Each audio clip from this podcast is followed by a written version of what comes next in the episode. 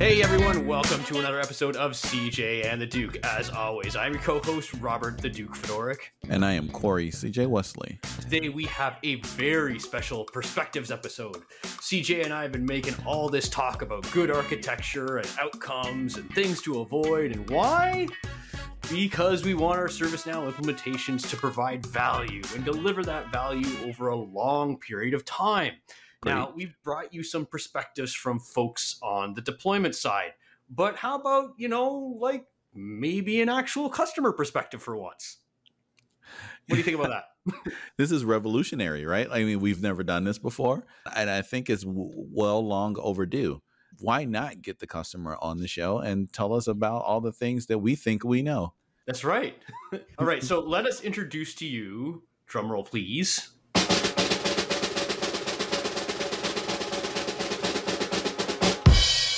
Deb Quinton. Hi guys, thank you so much for having me. It is our pleasure, Deb. How are you doing today? I'm great. I'm great. It's a Friday afternoon. Can't beat that. Well, Deb, just want to thank you for coming out and, and agreeing us to talk with us live and on air about you know all things ServiceNow. I, we really do appreciate it, and hopefully, I think our audience will as well. I mean, I think there's a lot of value in uh, speaking to a customer. Well, thank you. And I really appreciate you having me. Robert and I have been working together for a while and we've done some really great stuff. And I've enjoyed listening to the work that you both have done on this podcast. So I'm really excited to be able to share whatever there is that I can share with, with your audience um, so that we can all have better implementations and long term success with ServiceNow. Well, that's All the right. holy grail, isn't it? Oh, yeah. Absolutely. It's why we wake up in the morning. It's why on a Friday we're still like big, wide-eyed, bushy tail talking about ServiceNow. Um, I never turn this stuff off. that and coffee, yeah, and bourbon and coffee. Uh, all right, so let's just kick it off here, and we'll just start right off the top. What do you wish ServiceNow implementation partners knew about implementations? I have several things that I wish ServiceNow partners knew about implementations. Um, one of the things that I think is most important is that we as customers, we know our organization. Sometimes that gets lost and we get into a bit of a battle of, you know, it's like the chocolate and the peanut butter, right? The the platform and the organization and the platform and the organization. We both bring our respective expertise to the table and melding them together is how we get that Reese's peanut butter cup, right? So we are the experts in our organization and i wish that there was often a little bit more trust that we know what's going to work and what's not going to work I like that. Let's dig in on that a little bit. So, a couple things here, right? Like y- you're absolutely right. You guys are the the experts on your organization, and we should be taking the lead from you in terms of how things are going to um, mesh that we're building, how they're going to mesh in your environment, and what's going to be the potential uptake in certain features and certain ways that we're developing things, which kind of lends itself towards the topic of organizational change management, which is something that we've hit on here for maybe a, a few of the last um, episodes that we've recorded, and a topic that I I don't think gets nearly enough press or when when we're when we're starting to do a, uh, an, an implementation, right? yeah i agree. And i think that organizational change management can be a big like you know it can be an acronym. But what that really means is is very different for each organization. And that's something that we definitely bumped into our first implementation project we used one of the big partners. And when we got to the their quote you can't see me doing air quotes but I, I am organizational change management section the things that they showed us were so rudimentary number one. Number two they weren't even remotely applicable to our organization and they just weren't really very valuable. We spent a lot of time i spent a lot of time convincing them that their you know whatever their um, trademarked organizational change management process wasn't really what we needed. It didn't hit the mark. I know our organization. I personally was the one that pitched our organization to buy ServiceNow to begin with. I know better how we're going to make this fly at our organization than big box implementer consulting firm X knows. So I wish that there was a true sense of the partnership going the other way and that that trust in us knowing what it is that we're doing. Did you sense that it was like a little bit of autopilot? Oh, we do this dozens of times a month, and we know all the best practices, air quotes. Absolutely. Um, and it's like they hear you, but is that reaching the heart versus the brain? Yeah, I think it was quite a bit of autopilot to the power of a little bit of we're the experts. Mm-hmm. And that is absolutely true. They are the ServiceNow experts but they're not right. the expert in my organization. And also, typically, the people who are going to be your main kind of customer stakeholder, the equivalent of me in the organization, this is not my first application implementation. It's not even my fifth, my 10th, or my 15th. like, we have been through these before. We know what works. We know what works in our organization or in other organizations that we've worked with other platforms, with other vendors, with other products we're not new to this world. We're just new to ServiceNow. So it's that there, there's also an air of we're the experts in the entire implementation, not mm-hmm. just the ServiceNow component. Huh. You know, it's interesting that um, so you said a, a few things in that that I find really really interesting. Probably one of the the biggest things you said is that you spent a lot of time convincing them of these facts. Yeah. Like that to me is just mind blowing.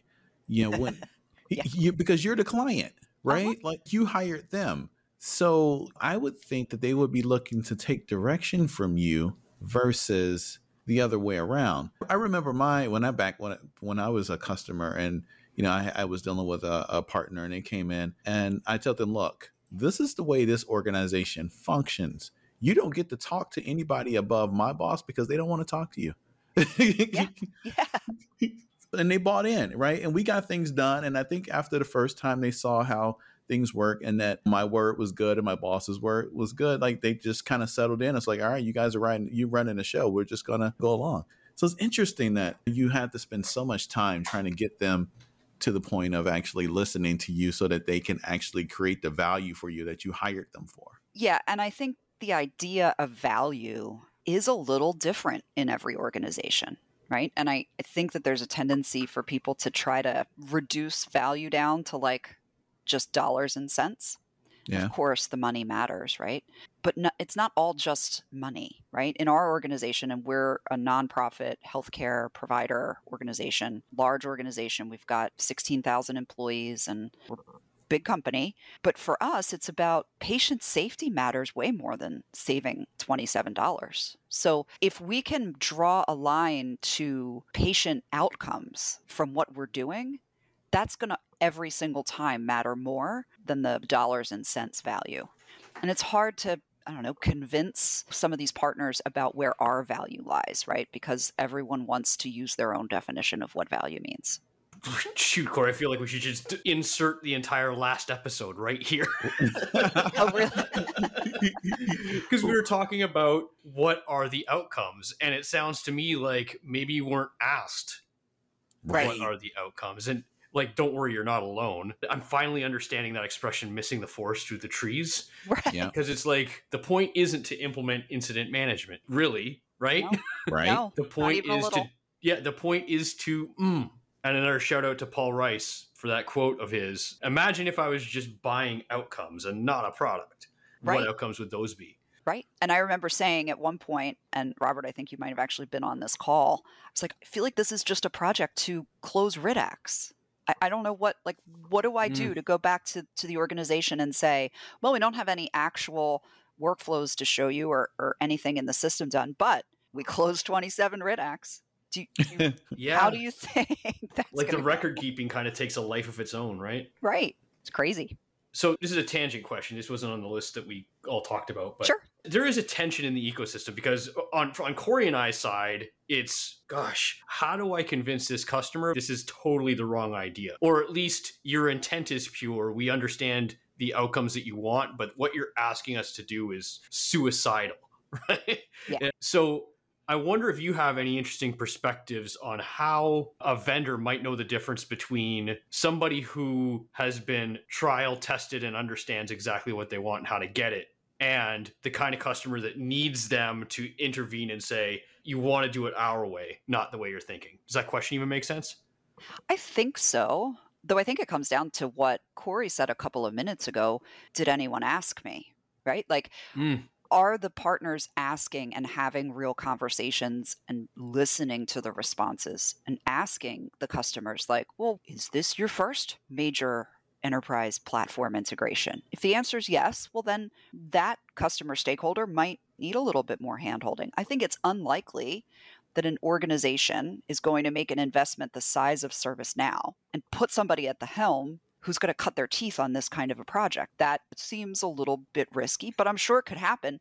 You would want to know that, but I don't think you should assume that. I think you should assume that knowing the size of the investment that is ServiceNow, the stakeholder has likely done a couple of these before and mm-hmm. probably has some good experiences, some bad experiences, but some experiences that they're bringing to the table for this one.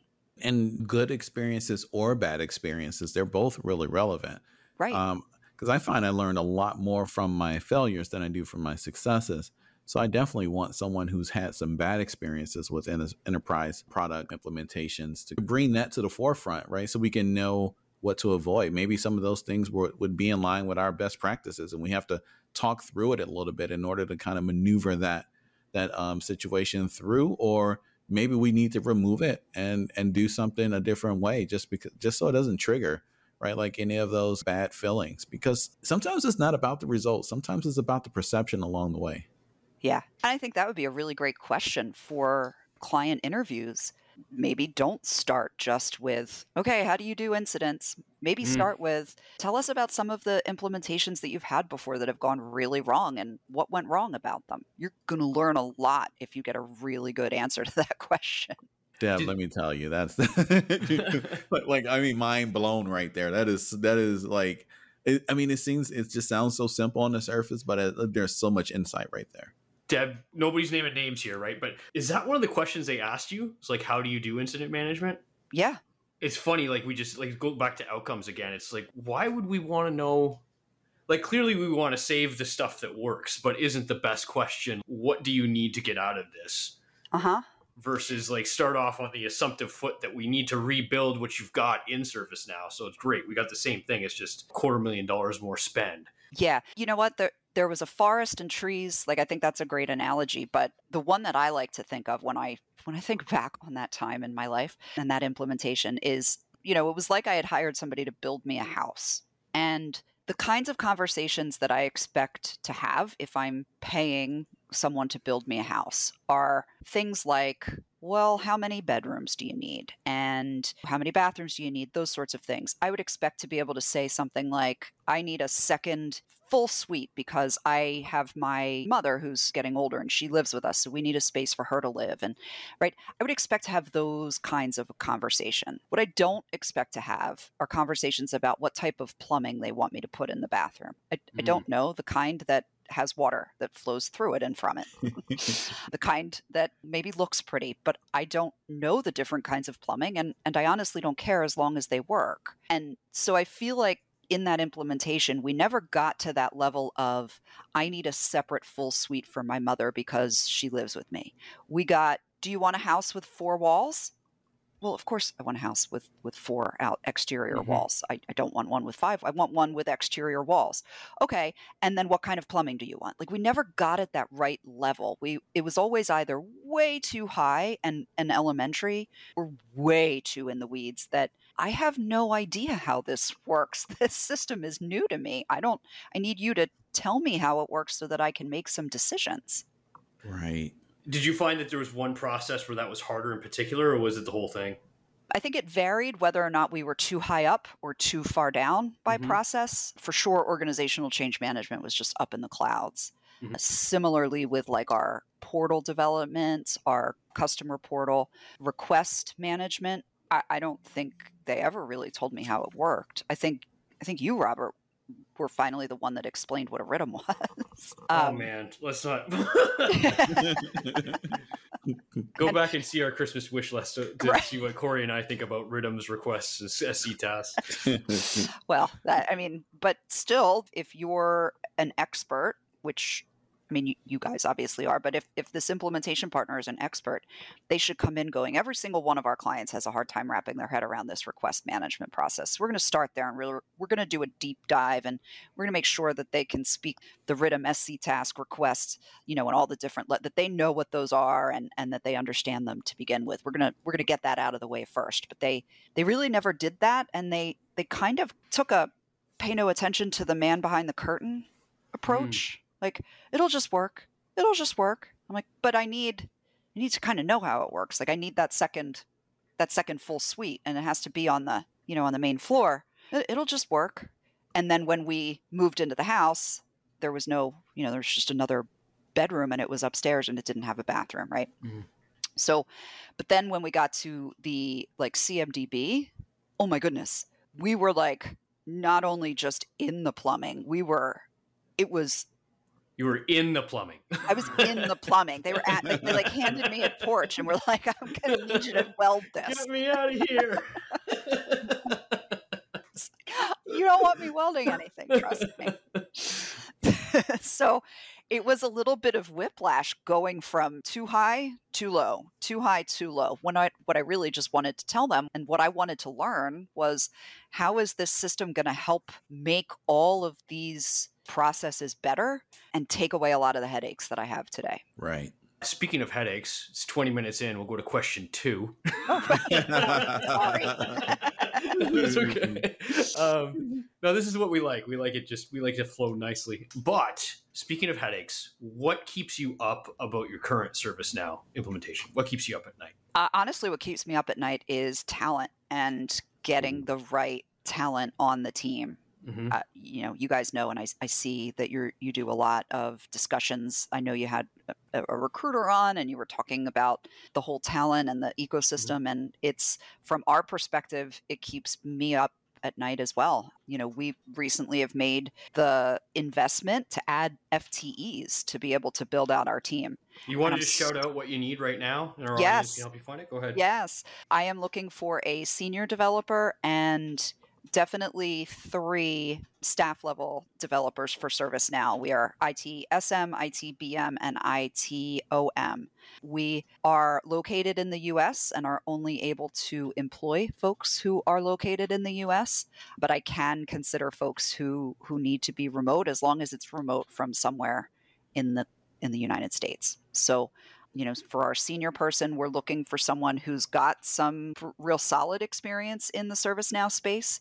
And then for our applicant, for our staff level developers, we will happily take someone who is a little bit greener, who would like to learn and and grow with us. We're a great organization. We have, I mean, don't take my word for it, but Robert, you've met the team. We have a real great team culture.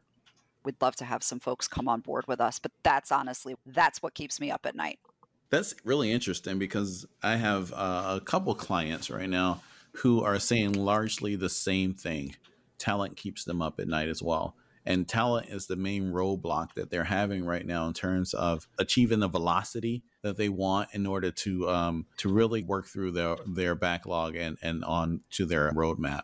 So it's it's interesting that Duke and I talk about this a lot, right? In terms of like talent, talent, talent, and skilling up and such. But you know, it's really really nice to hear from your perspective, Deb, on how that's still like one of the main pressing issues for you as well. Yeah, I mean, just remember that whoever it was that convinced an organization to make this investment made a lot of promises.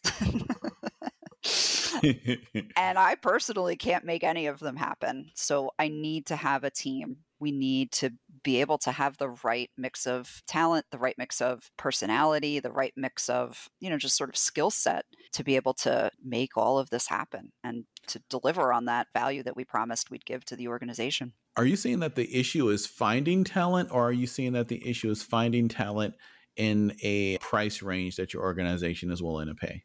Um, I think we probably have a couple of things. So, first of all, we just converted these to FTEs and posted them, I think, this week. So, I'm hopeful that my worry is going to bear out to not really be a problem and that we're going to find all sorts of talent. It's going to be it's going to be fantastic. However, I have heard that there are a lot of really talented folks who want to stay in the consulting world who aren't interested in taking a full-time job for reasons, reasons that make sense and reasons that I have, you know, that they're they're personal and, and completely valid. Sure. But for us, we are looking to grow the team with employees. So that kind of changes who we're looking at. We have identified one person so far, but we're we're always looking for other folks internally who would like to train up, folks that we can pull either from our service desk or from elsewhere within the organization that we can train up to learn ServiceNow. We're we're happy to spend that kind of money to make sure that we're we're getting folks trained and and giving them a chance to learn. But we really also we, we don't want an entire team of brand new folks who have only ever learned this in a classroom environment. I, I would like some folks who have had some experience before. Again, as a, an employer looking to employ folks, I don't believe that I'm going to be able to offer exactly the same kind of hourly rates that folks are making as contractors, but we offer, we take on the burden of benefits and, you know, all of those other items that as a contractor you guys have to take on yourselves. So it's kind of a, a blend. And I think we're just looking at who's out there and who wants to actually be an employee. I, I would love your guys' thoughts on where do you think that if you look at the whole ServiceNow ecosystem of developer talent, would you say most people want to be contractors and kind of live the, the freelance life or are a lot of folks looking to kind of settle down and, and be somewhere for a bit? What do you think about that one, Duke? I think a lot of people want to be about that life, eh, Corey? Like, just everybody think, oh, I'll put a few years in and I'll go out and I'll be an independent contractor and and just clean house. But I think a they don't realize how much work it is. Like, it's not just I fill up a forty hour week with cons- with consult time and, and dollars and money, right? Like, Right. it is literally feast and famine. Some weeks I'll have 20 hours, some weeks I'll have 60, 80, whatever. And it's tough because you gotta like you gotta eat and fish at the same time. Yeah. Um, That- right. yeah, that's a good point. and, and so I think there's way more people who think they're they're about that life than can actually pull it off. And the demand for ServiceNow continues to grow, but the market is also growing very rapidly. Like the, the set of people who can do ServiceNow is just that has grown explosively too. So I- I don't think just going indie and and saying I know ServiceNow cuts it anymore. I don't No. think it does. And so I think it's getting easier at least for employers to get people on salary. Salary it used to- I mean, remember Corey time was salary? Come on. How quaint. You um, yeah, indeed. yeah. I think your biggest competition right now is partners. Pro- Your yeah, okay. partners are vacuuming up with all the credible people and they're offering, you know, decent salaries because these people are billing like crazy. Yeah. Well, any I don't tips? want rant there, but How could we? How can I be competitive well, I other mean, the money? yeah, compete in other ways. Right. yeah. You know, what I mean? and I would say there's probably a lot of people who are sick to death of being at a partner. You know what I mean? And maybe, maybe they like to see if the things that they advise on can actually survive more than three months. Right. And maybe they just want a home. Maybe they don't want i mean travel isn't a thing anymore but it wears a little bit on this. I mean remember during our implementation and there was the architect that you were supposed to be like the chief architect from the partner but you got like two hours of her a week. Yeah. imagine if you're doing like 20 customers at two hours a week. I, remember she seemed like she was a always working, Mhm.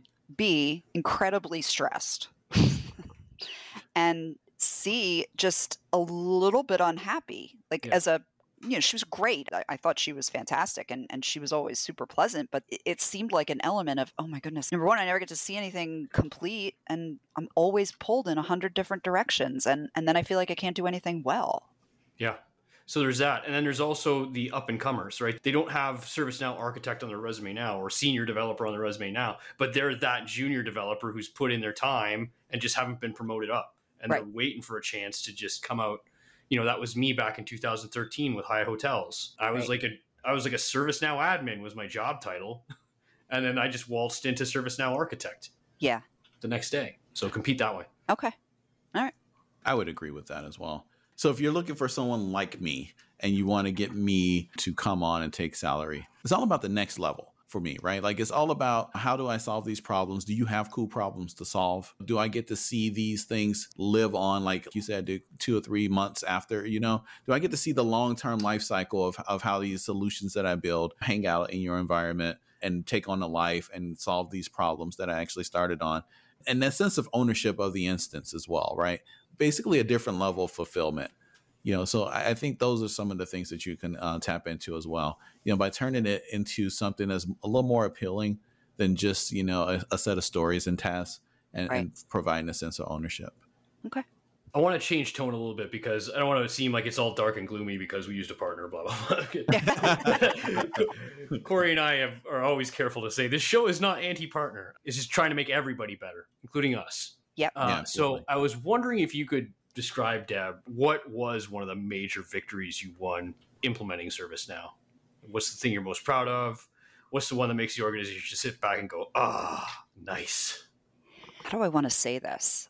The the table stakes, right? Like the basic core functionality that, we, and and we replaced an, an old system that I don't even know if it's still around, and I won't mention what it is, but just the very basic functionality, the basic ITSM functionality, how much simpler it is to do all of that now.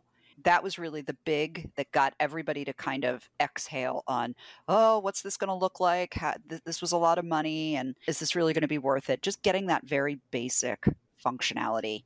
And that's actually what I'm hearing the most from the IT team, or what I heard the most a year ago from the IT team, is my goodness, this is so much easier than you mean I just have to click and I can just see it and it it was so much easier than the way it was. I know that that's not like glamorous and that's not that big picture sort of big story present at a conference kind of win, but for us that was a huge win because we didn't realize how bad it was in the old system. So bringing it up and modernizing it was a huge win also being able to have real time performance analytics and how quickly we were able to spin up performance analytics was also a huge win for us. Just being able to see what was out of the box and just that there was information there and that it was trending and actual metrics, not just data points. Those were, I think, the two biggest wins that we had right off the bat. And then we've gone on to do other really cool things that we never would have been able to do, things that really tie into, again, our organizational mission. So not to go too deep into the healthcare or Epic world, but one of the big initiatives that we had recently was a function in Epic that's called Rover, which allows your nurses to in, in an inpatient hospital to carry around an iOS device, an iPhone. And they use that iOS device to do all sorts of cool things in Epic, which is an Epic function, right? So they can scan the barcodes on the patient, scan the barcode on the med when they're giving a med. They can use the iPhone to do their documentation, all of this through Epic. Well, our big win was we were able to plop the ServiceNow app on that same Rover device. And so now on that device that they're using to do all of their patient care, if something's broken in a room or something's broken out on the floor, they they have the ServiceNow app available to them and they can just do that from their rover device. That was like mind blown. No it, it, was so cool. So that we were able to dovetail into the organization providing cool technology for the clinicians and we just sort of snuck a little ServiceNow in there.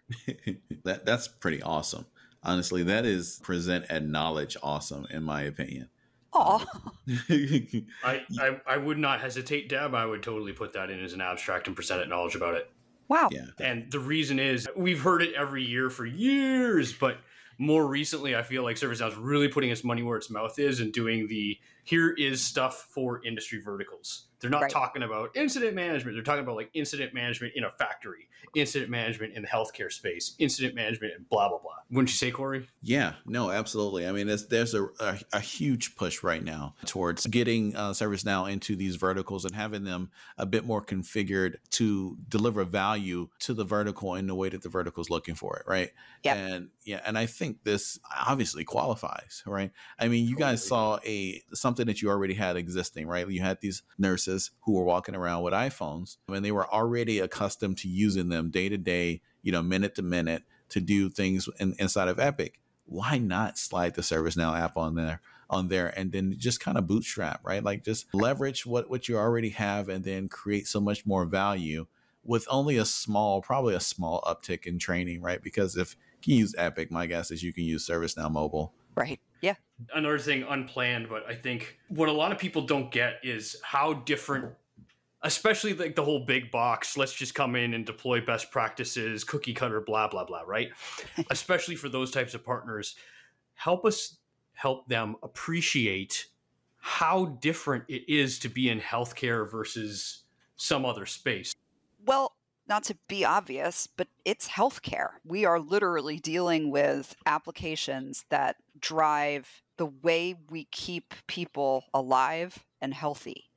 You know, we're talking about operating room applications. We're talking about the system that alarms if there's an infant abduction in the NICU. Like the real world's impact to the work that IT does is fundamentally different from like a human perspective. Now, I do have to say that, of course, all of those clinical systems have downtime processes so that no one is literally going to immediately have an adverse impact patient wise, but it's going to interrupt patient care, right? If we have an outage, that means all the nurses need to figure out what downtime procedures are and then go to downtime procedures. And that means that your loved one who's lying in a hospital bed waiting for care to be provided by a nurse. That nurse is now spending time doing things that aren't directed at patient care. Like that's it's where it comes out in the end. So we always have to think about that. It's it's just the stakes are different and the impact is different. And that's why it's not always about money. It's if we can have a positive impact to patient care, that's going to outweigh the dollars and cents every time let me ask a question here that kind of harkens back to one of the earlier conversations we were having about partners. And did your partners know that, or did they ask that, or what did that become apparent to them over the course of the project? And did they pivot to ensure that they were aligned? So I will say that there was, and this will come as a surprise to literally no one on this call. The conversations that happened as we were picking our partner and the information that was shared during that part of the process did not seem to transition smoothly or possibly at all to the people who actually showed up to do the implementation. Got it. That does not surprise me, unfortunately. No. we made an episode out of it, Deb. Absolutely. Yeah. Uh, I mean, I think they ultimately got it, but I don't think that that's a skill that the partners really focus on is the ability to say there has to be a blend and it's it's great that there's all sorts of out of the box cookie cutter things that work. I, don't want to I mean cookie cutter is is just a, a negative way to look at best practice right? Yeah. If it's best practice it's best practice. I'm totally fine with that. But I think the skill set that isn't really developed in the big partners is the ability to say all right you're going to go to any given client and maybe 80% of our best practices are going to make sense. Here's how you handle the 20% that aren't. And here's how you go, okay, that's not that doesn't line up with our best practice, but I can see that it is a best practice for you and here's how we're going to adapt. And that skill just didn't seem to just didn't seem to exist. Mm. Got it. Oh, okay. So tell me this, Deb. So one of the things that that I do, one of the phrases that we've coined here on, on the show, right, is the architect, and we're going to make this a thing no matter what. No matter what. well, so what a architect is is basically a, an architect that may work less than forty hours for you, but represents you solely right? Like you hire them directly, and that person could be your eyes, ears, hands, expertise, etc., when dealing with other vendor partners and just kind of giving you an honest understanding and use of their expertise when dealing with your instance as well. So, wondering if you have any experience with folks like that in that role. Absolutely. Robert actually was our architect on our on our implementation. Spreading already. Sorry. Uh, so yeah, I, I love it. Although I it does evoke like a Frankenstein thing. Anyway, yes. So I don't know if that's intentional or not, but g- go with it. Beautiful so, side effect.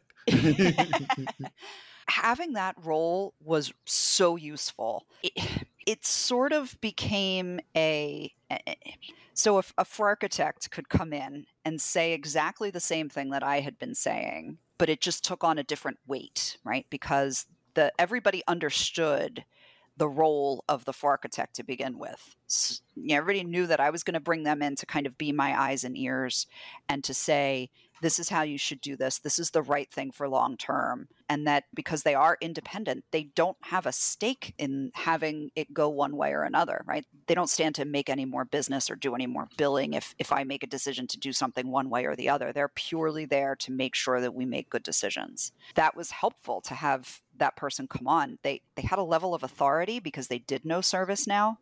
So and they were an expert in ServiceNow. So they were able to ask questions that I would never have known to ask to allow the people on the call to draw their own conclusions and show their own hand. So I, I, think it was it was really helpful to have somebody in that role on the team. And it's something that honestly within our IT organization, when I've described how that worked, I've had other my peers say, Oh, when I do my next whatever implementation, I'm going to see if I can get somebody like that. I have not used the term, but I will now. Okay, we are at time. I'd like to thank Deb Quinton for being our very special guest today. Please remember that she is looking for a senior developer and some three staff level developers. We will have information in the description on how you can contact her if you are that person or you know somebody who would be. Also, if you are a customer of ServiceNow and you want to tell your story on CJ and the Duke, we will have a link in the description below for how you can do that as well. And Corey, how would people find you if they want to get in touch with you? So, Duke, you can find me at uh, Corey Wesley on LinkedIn, where I accept practically every connection that is offered to me. And I love connecting with folks and talking shop ServiceNow, and practically anything else. Um, you can also find me at techvoyant.com where we focus on practically everything ServiceNow related. And you can reach me at www.theduke.digital. There you will find my upcoming course, Hired, the definitive guide to profiles that win ServiceNow jobs. Thanks again, Deb Quinton, and we will see you on the next episode. Thanks, guys.